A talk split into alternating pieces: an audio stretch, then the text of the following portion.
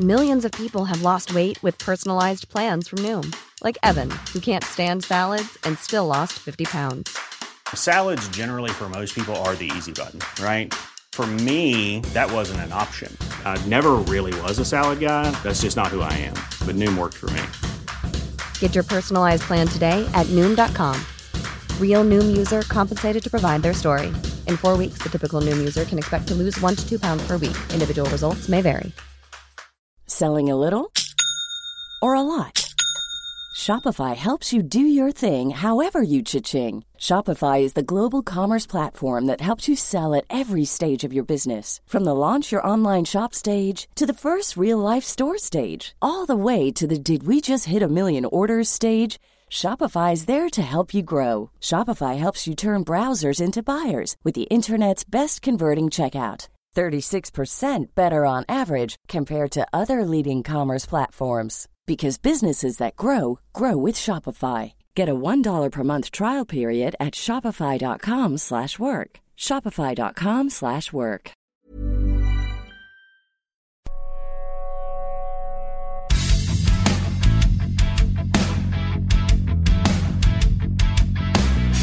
Hello again, everybody. Cool Button Uncensored Hockey Podcast is underway. I'm in the home office in Whitby, Ontario, just off Nieuwendyk Street. A guy that Craig knows very, very well, and Joe gets a street named after him. It's a smaller street, but that's okay.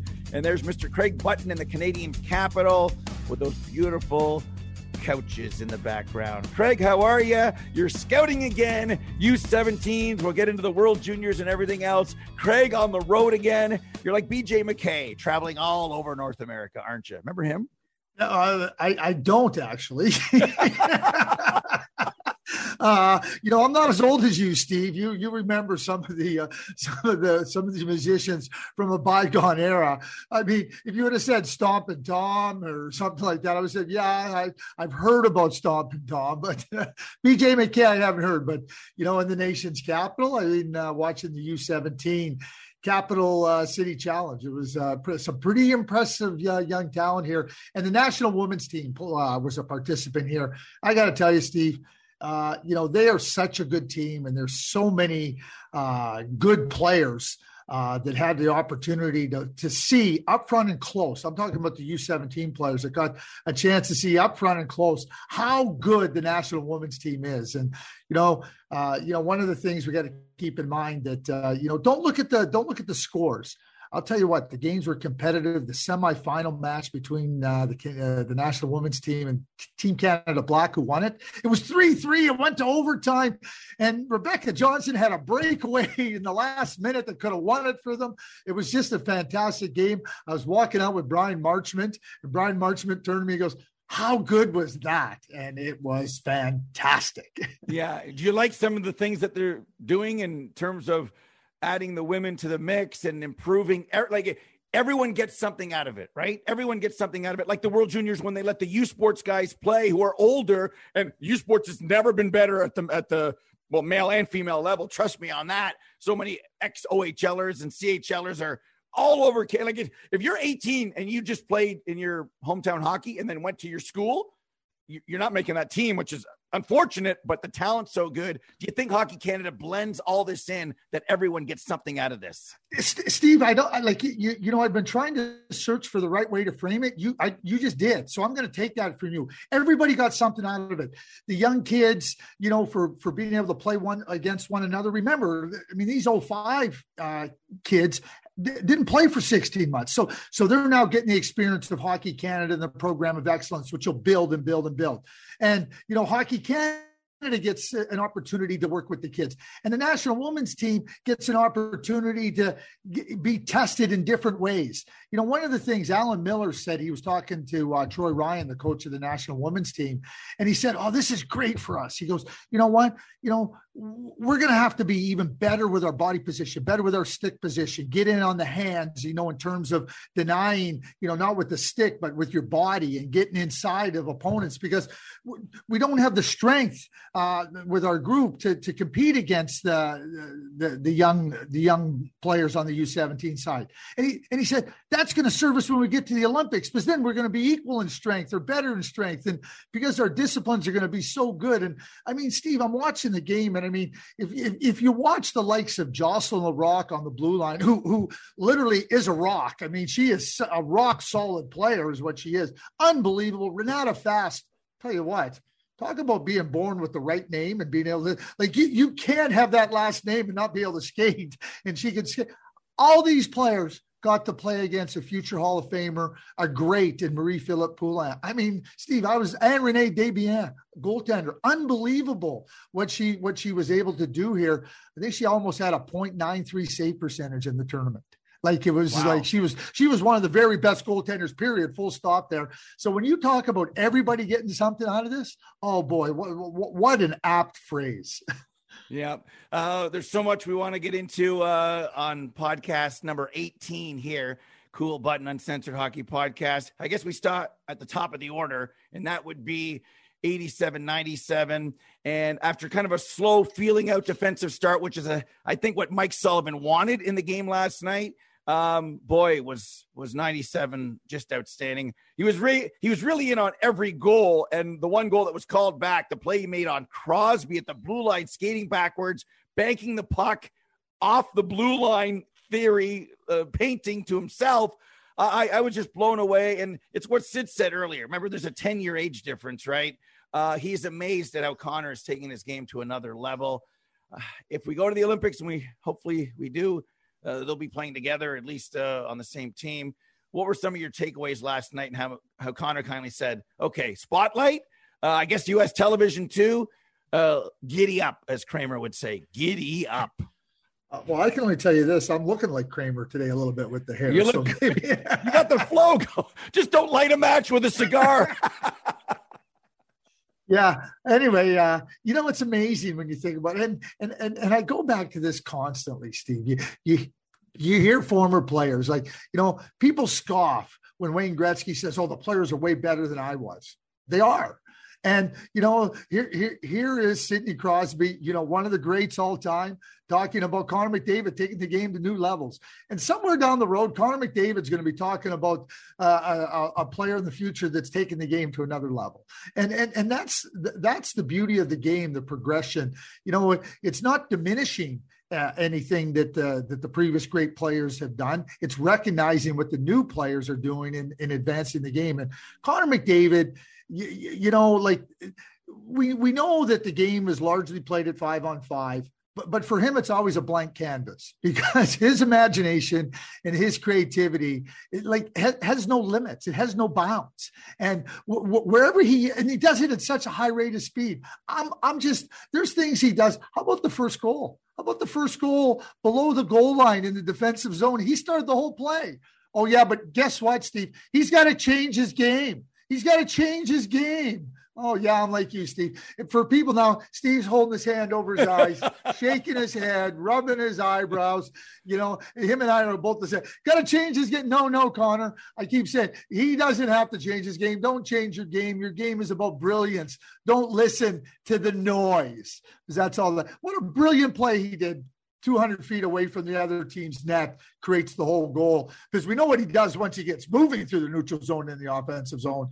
How about that play on the first goal by Hyman? Yeah, and I the unselfishness of it's not about me, it's about we, and the idea that it's always okay that we score, not I score, and you, you gotta you gotta respect the shot but he wants to get it over to Bouchard. He wants to get it over to Hyman. He wants to get it over to everybody. And that's why he's got so many assists and he makes everyone around him better. Could he score more by hanging onto it more and shooting more? Probably. But I love the it's not about me, it's about we. And I sit there and, and marvel when there's certain nights. Remember, sometimes people talk about effort, and you and I have said on television before.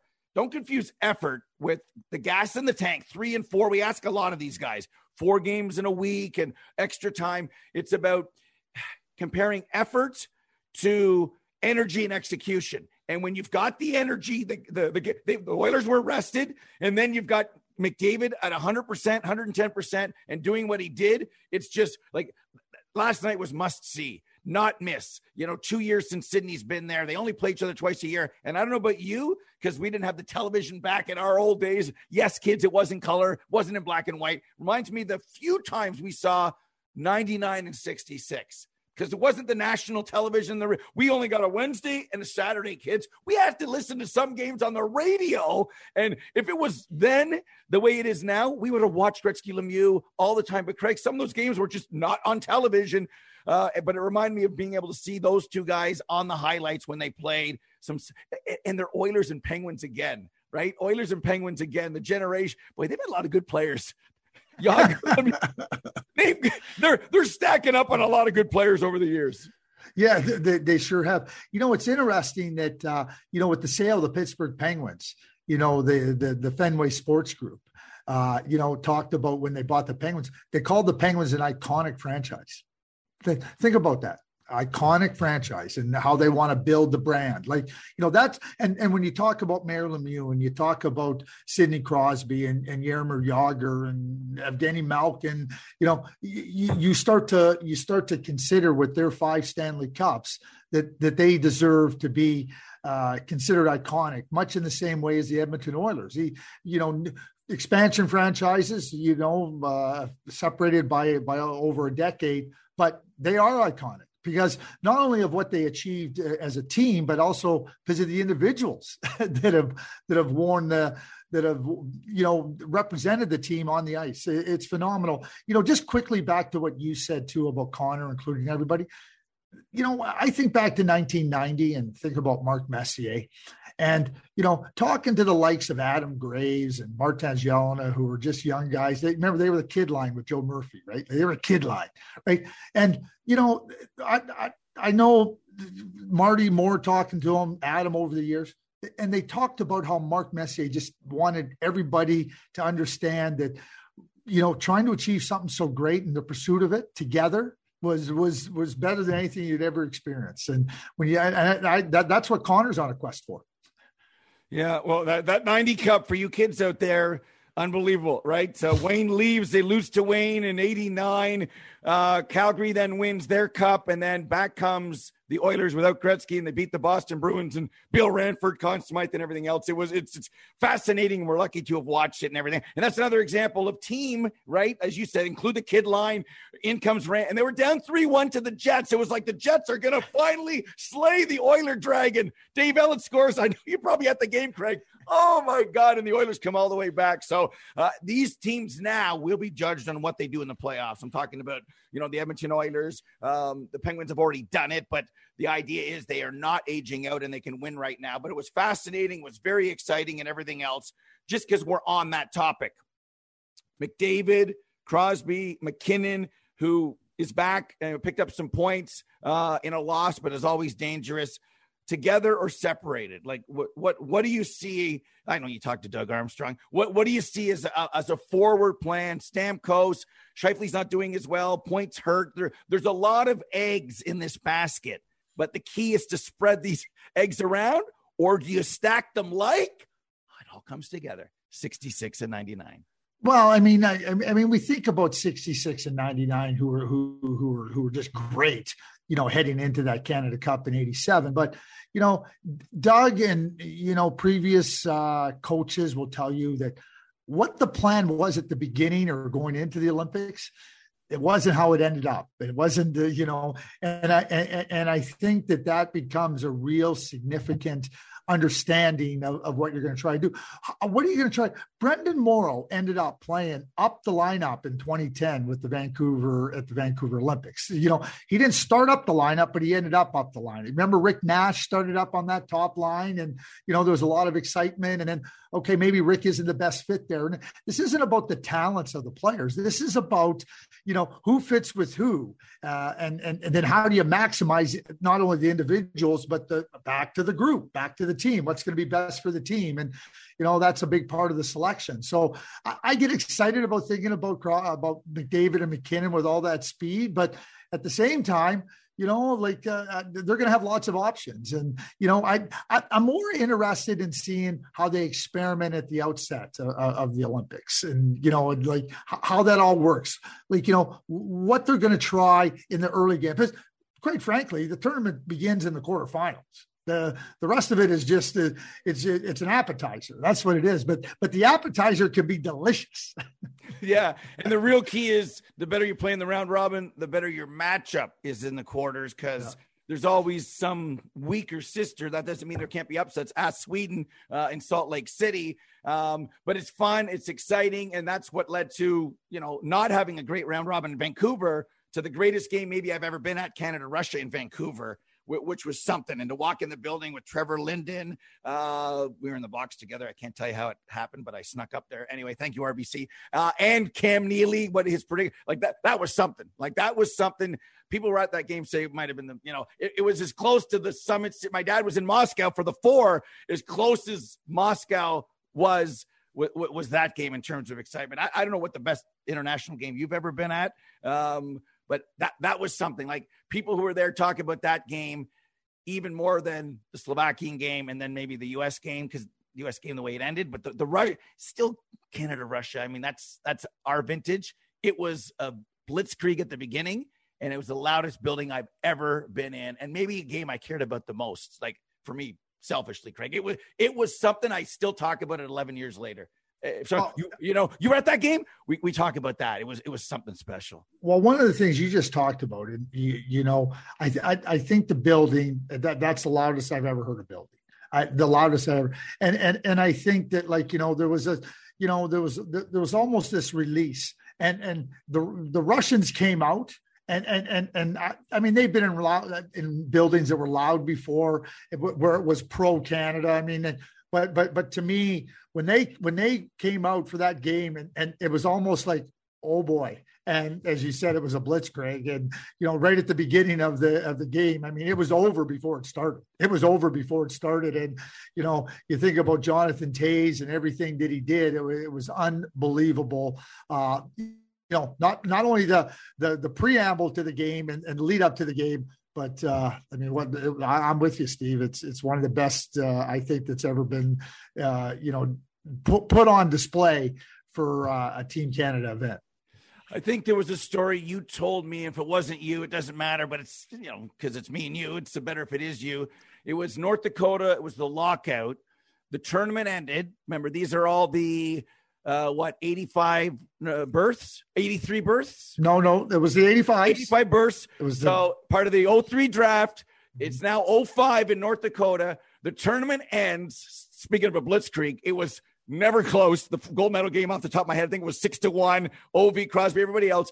As the tournament ended you got you and the uh, IIHF a whole bunch of people were there and they said to the canadian media fans uh, you know the, the hockey people well, there's your team in Vancouver. And people went, what are you talking about? And some some guy, René Fasel said, this team, this will be your team in Vancouver. People went, oh, oh you might be right there, Watson. You might be right. There might be a, and, and, and so we, this all ties in together because it's about the kids and, and you've been watching the kids leading into the world juniors to be the next stars. Like we talked about the silver sticks and the future's so bright. So silver sticks is here because they're younger. NHLers are here. So the middle of this sandwich is who's who's tickled your fancy? Who do you get excited about? What are the storylines? Uh, you're all over on TSN this week. So let's begin with the World Juniors and certain storylines uh, that you see going into the tournament in Edmonton. I, I, the, the, the biggest storyline for me, Steve, is fans in the building. I mean, uh, being there last year, I mean, the, the, the, hockey's fantastic and it's a best on best tournament, but th- there was no fans. And, you know, the, the, the World Junior tournament as a best on best tournament is fantastic. But when it's in Canada with the fans and, and what they bring to it, it, it's unbelievable. It is like, you know, and I think for, you know, Cole Perfetti, who participated in the tournament last year with no fans, Kaiden Guhle, Dylan Garand, some of the some of the uh, players from other countries like i mean they're going to get the full experience now right like you know they like they're going to be able to to say, hey, wow, oh, okay, I was at the World Junior, but I really wasn't at the World Junior, right? you know, I was playing, but I wasn't really at the World Junior and everything. So that's what I'm, I'm totally excited about that. You know, I, when I call it a best on best tournament, it is. It's the best. It's the best on best under 20 for all the players that are available to the countries. It's competitive. It's hard. How many times do you hear, Steve, oh boy, uh, are you concerned about that guy? Or you oh, geez, that guy didn't play so well geez, I'll tell you what, like it, it's a hard tournament. it's it's really hard to to be successful. And let me tell you this, Steve. The, you know, Team Canada names their their selection camp roster on Wednesday, December first, and there's a lot of hand wringing about who isn't there. Let me be very clear here. This is a 19 year old tournament. It's a 19 year old tournament. It's not an 18 year old tournament. If you're 18 years old and you're in consideration, that means that you might be able to show that you're capable of playing here. But for the most part, 18 year olds are not able to be to be help the team be successful. What's Canada's goal? Win a gold. I asked you this before we started the show. There was four, the 2002, the 2002 born Russian team ruled U16, U17, Hlinka Gretzky. They would have won the U18 Worlds, uh, but there, there, was no tournament that year.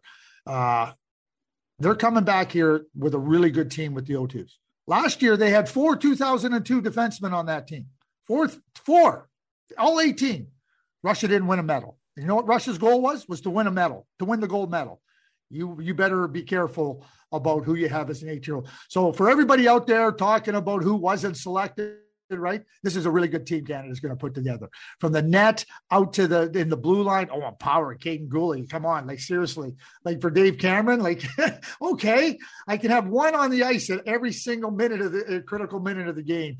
And there's going to be a lot of offensive players. There's going to there's the, what you're going to see, Steve. I'll tell you what you're going to see from Canada. You're going to see a heavy team that plays a lot in the offensive zone, that grinds down opponents, and you're going to see some real finish and you're going to see some real detail in their game.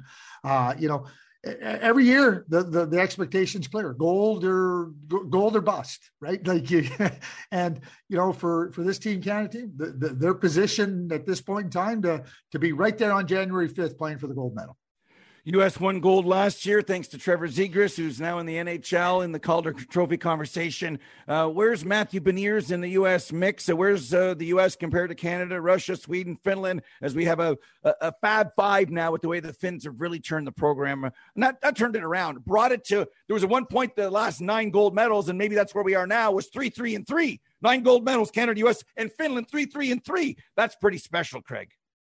Well, it is, and and you know, and and, and we know that. I mean, like uh, five countries are competing for for the gold medal in the last number of years. The Czechs are trying to come up, but it's Sweden and and Russia's the other teams, right? So uh, other countries. Steve, the U.S. is going to be a really good team. They they return Jake Sanderson and Brock Faber on the blue line. Now, I talk about Owen Power and Kaiden Guhle. Jake Sanderson might not come off the ice. he, he's that good. He, he, he, you know, the Ottawa Senators might be thinking like, "Geez, we need him right now." you know, back in the day before there was a, an entry level uh, contract and a salary cap, right?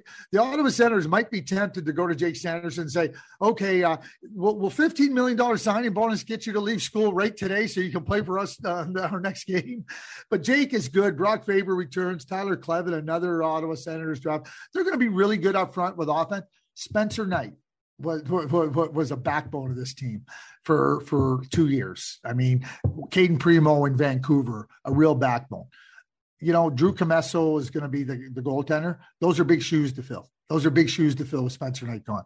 So every you know how it is, Steve. Every team's going to have question marks, right?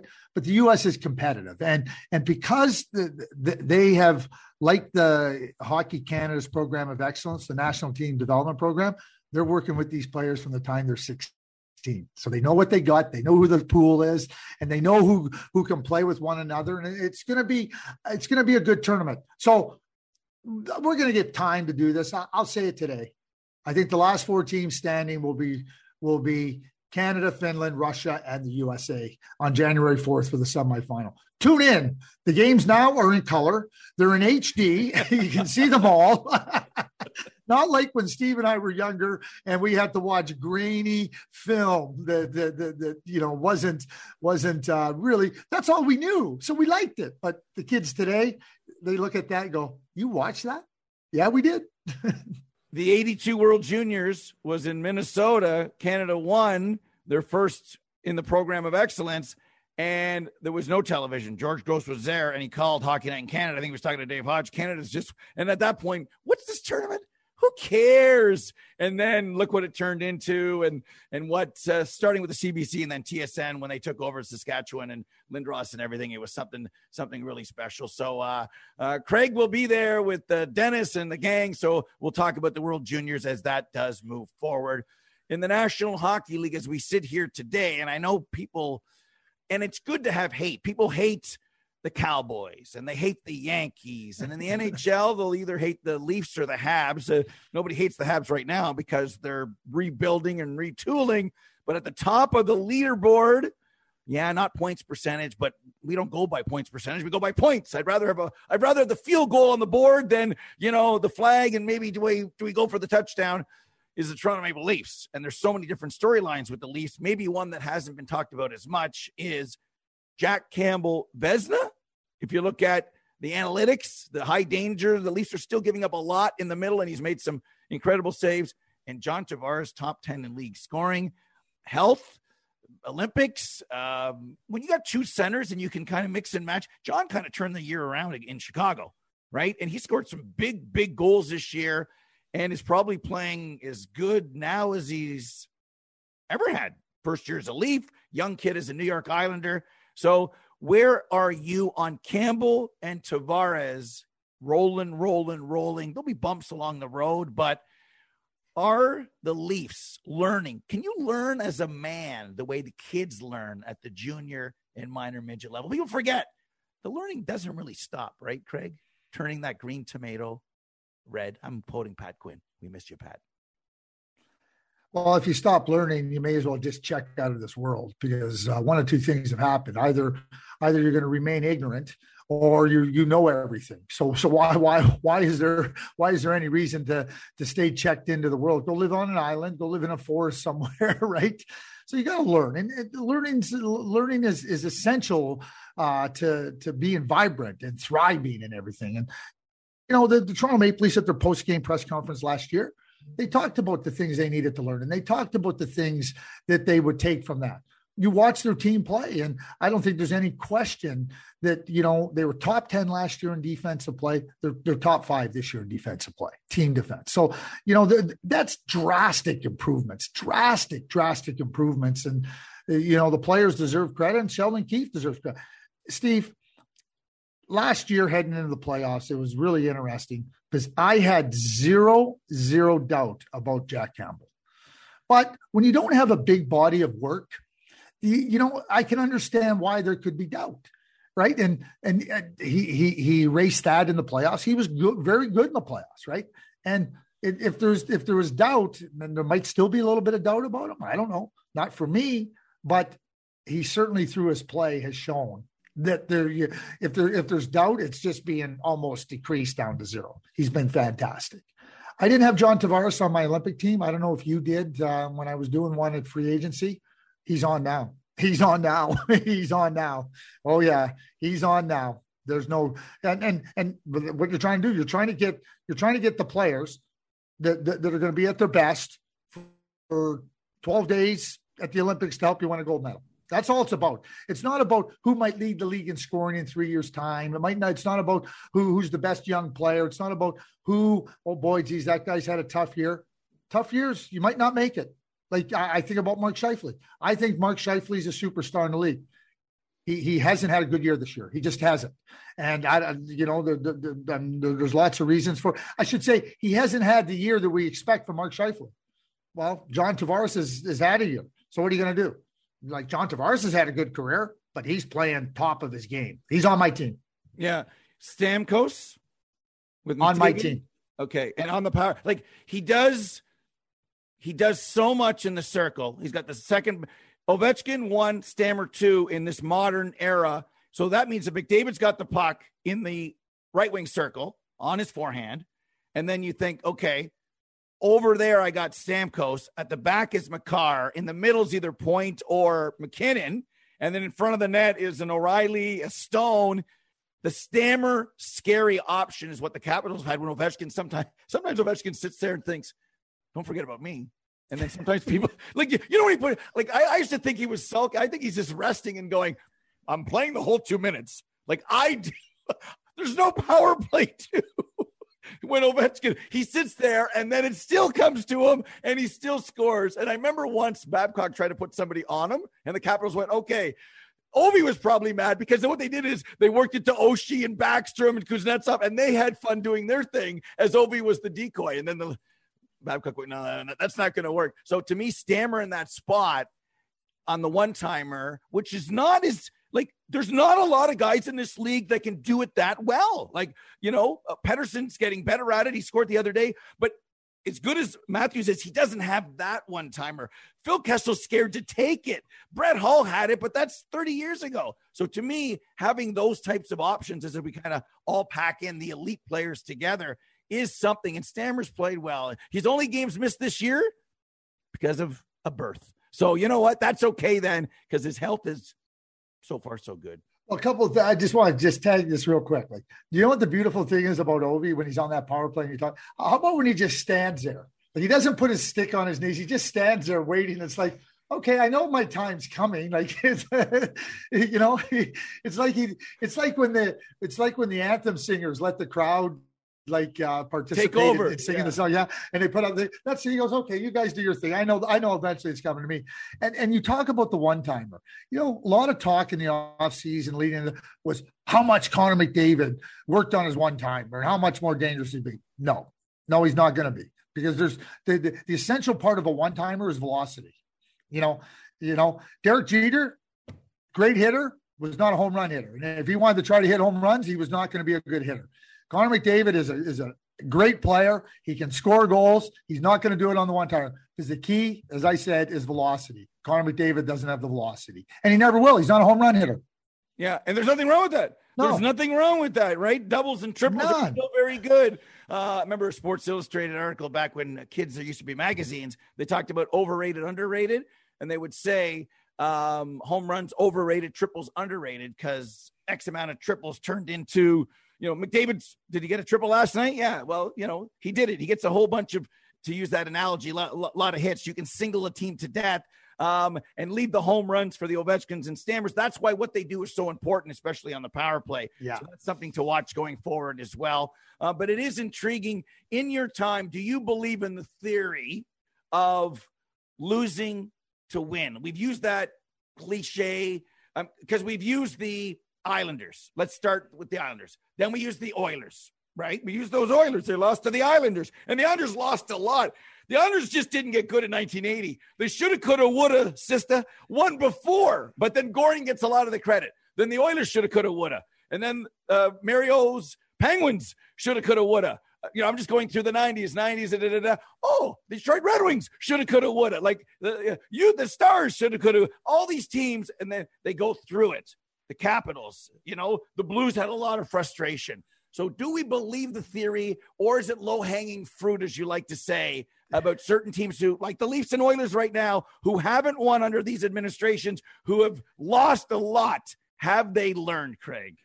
Why are you uh, laughing? Why are you laughing? Because I'm thinking about our friend Jason Balter.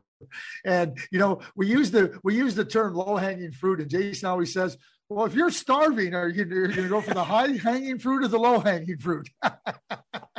so I guess maybe there's a lot of people starving, so they got to go with the low hanging. Here, here, here's how I look at this. Yep. I don't think you and me have ever talked about it this way. Yeah. You know what? one team wins at the end of the at the end of the season one that means there's a lot of teams that have lost right so we talked about learning right like well okay so when there's a lot more teams losing than there are winning doesn't it follow to reason that you know a narrative and, and an exercise okay what can we learn from this from this from this uh, loss that that's going to help us be better the next time around. Because ultimately, everybody's trying to win but you you have to learn from your losses, right? Like you know, when Mrs. Awanika, you know, sent you back your test and and, and it said seventy eight, right? And you, and she said, Steve, you know, you could have got an eighty eight on this, and here's where you made your mistakes. Oh, I learned. So the next time, it's no different in, in, in sports. You try to learn and you try to form your team to try to address some of those weekends. We talk about Butch Goring. We can talk about a lot of different things with respect to, but because more teams lose, I hope hope they're learning. I hope you take something away from it. I hope you're, well, you know, we went as far as we could this year. I don't know if we can get back this far ever again. Like it was a nice run. Am I talking about the Montreal Canadiens last year? No, I'm not. I'm not going down that path. yeah, I know. And if enough teams continually um, lose, there's 31 losers. Then if the other team that won one year doesn't win again, then they will have learned something because then somebody else will have won and they can use the low hanging fruit. Well, we learned from losing last year. So uh, it is a fun t- uh, exercise and a fun topic. On, on the serious side, can have you seen teams salvage the sauce and and really save things like Vancouver?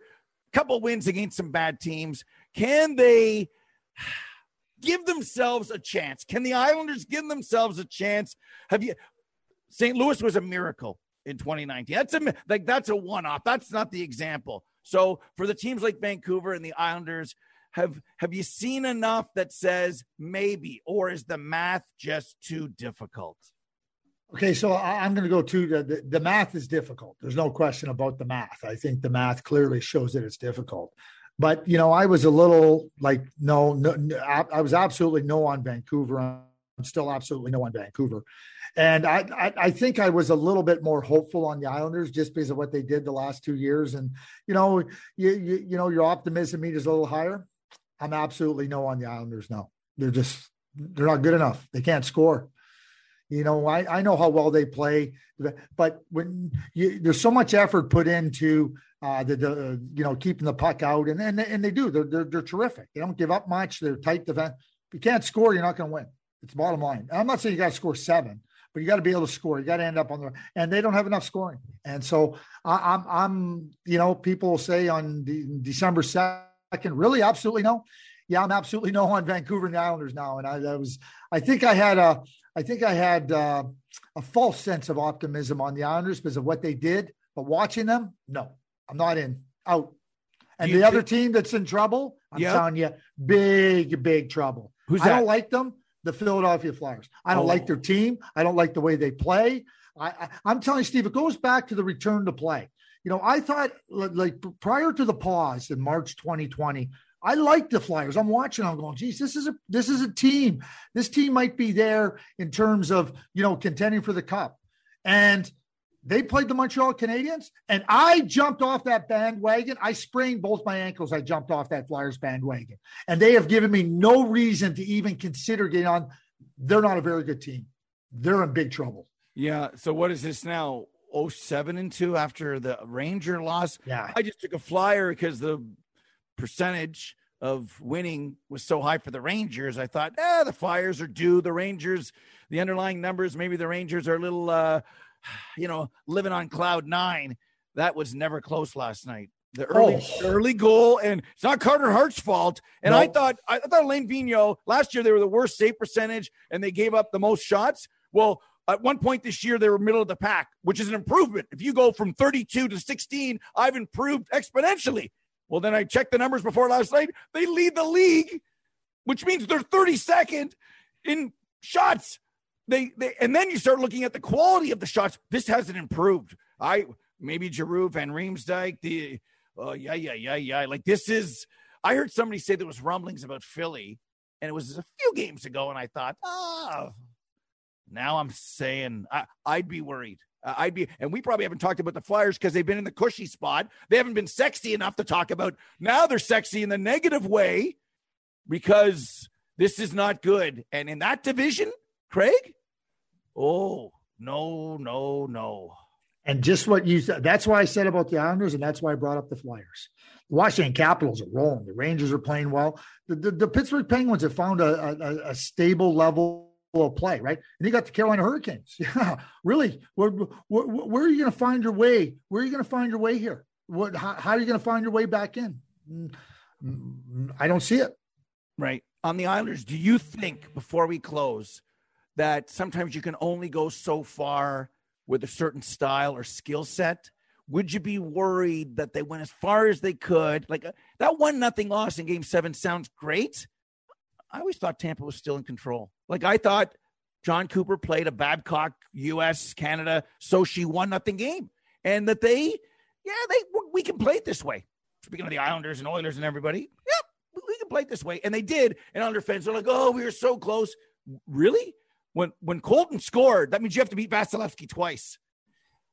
I, I right I I didn't see I didn't feel that. So then now I wonder that, that this is great to take you from Tavares gone to where they've been in the last three years, and it's great. But then I wonder if what we're seeing now is they might have to drop down again to get back up. That that's where I'm wondering as far as the Islanders are concerned. Just just a great evaluation of of where they are in relation to the elite elite teams. They they are elite elite, but they don't have that elite elite talent or game breaker. They're not an elite team right now, Steve. They're not. Right. And and, let, and let's keep in mind a couple things. Like Tristan Jarry Pittsburgh was up two one in their series last year against the Islanders, and Tristan Jarry just was was very very subpar in that series. And then and then the Islanders got rolling. So we talk about teams having to learn how to play defense to, you know, have success, you know, greater success, right? Think about the uh, those great those great Red Wings teams. They they had Ray Sheppard and they had Paul Ysebaert and they had Dino Ciccarelli, and they said, well, we got to change our mixture. We got lots of talent. We got enough scoring. We we, we got to get a little different type of player here. It's exact same thing in a different way for the New York Islanders. They're really good defensively. They need to become more offensive. They need to find more offensive players because it's to your point. You go with you, you, you like it's no different than a team that can win, win, win, win, win, win. You know, with with lots of offense, and then they come up against it, so they got to balance it out. And it's no the Islanders win, win, win with defense. Well, now they got to balance it out with more offense. It's as simple as that. So, yeah, do I think they've gone as far? I, like, you know, it's not with the style, but they got to find a better balance. They don't have a balance with offensive style. And you know what? It's taxing. You're in the games, it's hard. You know what you're going, and you don't get rewarded at the end of the night. You're not getting rewarded at the end of the night. We signed Brett Hull in 1998. Bob Gainey put it best. He goes, we can work as hard as we want. We can grind it out. We can be in tight games. We can not give up a lot. But all those guys that are grinding it out for you, their rewards come from the wins at the end of the night. Brett Hull will give us more wins, which will create more happiness for those players. That's a beautiful point by you. Uh, I'll save you a final thought if you've got one even better than that, which is hard, but it's good. this is what I would then say. And we know the corporate, quiet Toronto crowd, if the real fans could get in or afford to go in, it might be different when the Islanders come to Toronto, whatever that is in the schedule, it's incumbent on those who call themselves hockey fans in the center of the hockey universe. The second the game gets going, to start a chant, I guess you need him. Done. Done. done. I guess you need him. Done. That because you know what? At that point, he might be named a Team Canada. Look at the season he's having. So the Islanders did do a lot of great things, and the and the people were kicking the Leafs when they were down. But it is interesting in that regard that now with Tavares doing this, Leafs playing well, the Islanders didn't win anything still, and neither did the Leafs. But the clock turns and the wheel turns, Craig. Um, that's something to consider. They probably won't do it because they'll be eating sushi. Uh, the fans might be doing it at home, but it's funny because 91 still would help like the other 91, right? The Goring had to wear 91 because Trottier, as it all connects together, that 91 would help. Um, but they still did pretty good without him. But that elite talent does make the difference as you watch and scout, Craig. Elite talent. Yep. Are we done? I had nothing better than the Holy Line. You told me I had you you knew I had nothing better. Why was I even going to try? Craig, episode 18, lots of fun. Uh, download us, follow us if you've uh, heard us Tell your friends, ladies and gentlemen. Cool Button Uncensored Hockey Podcast, episode 18 in the books. Until next time, be well.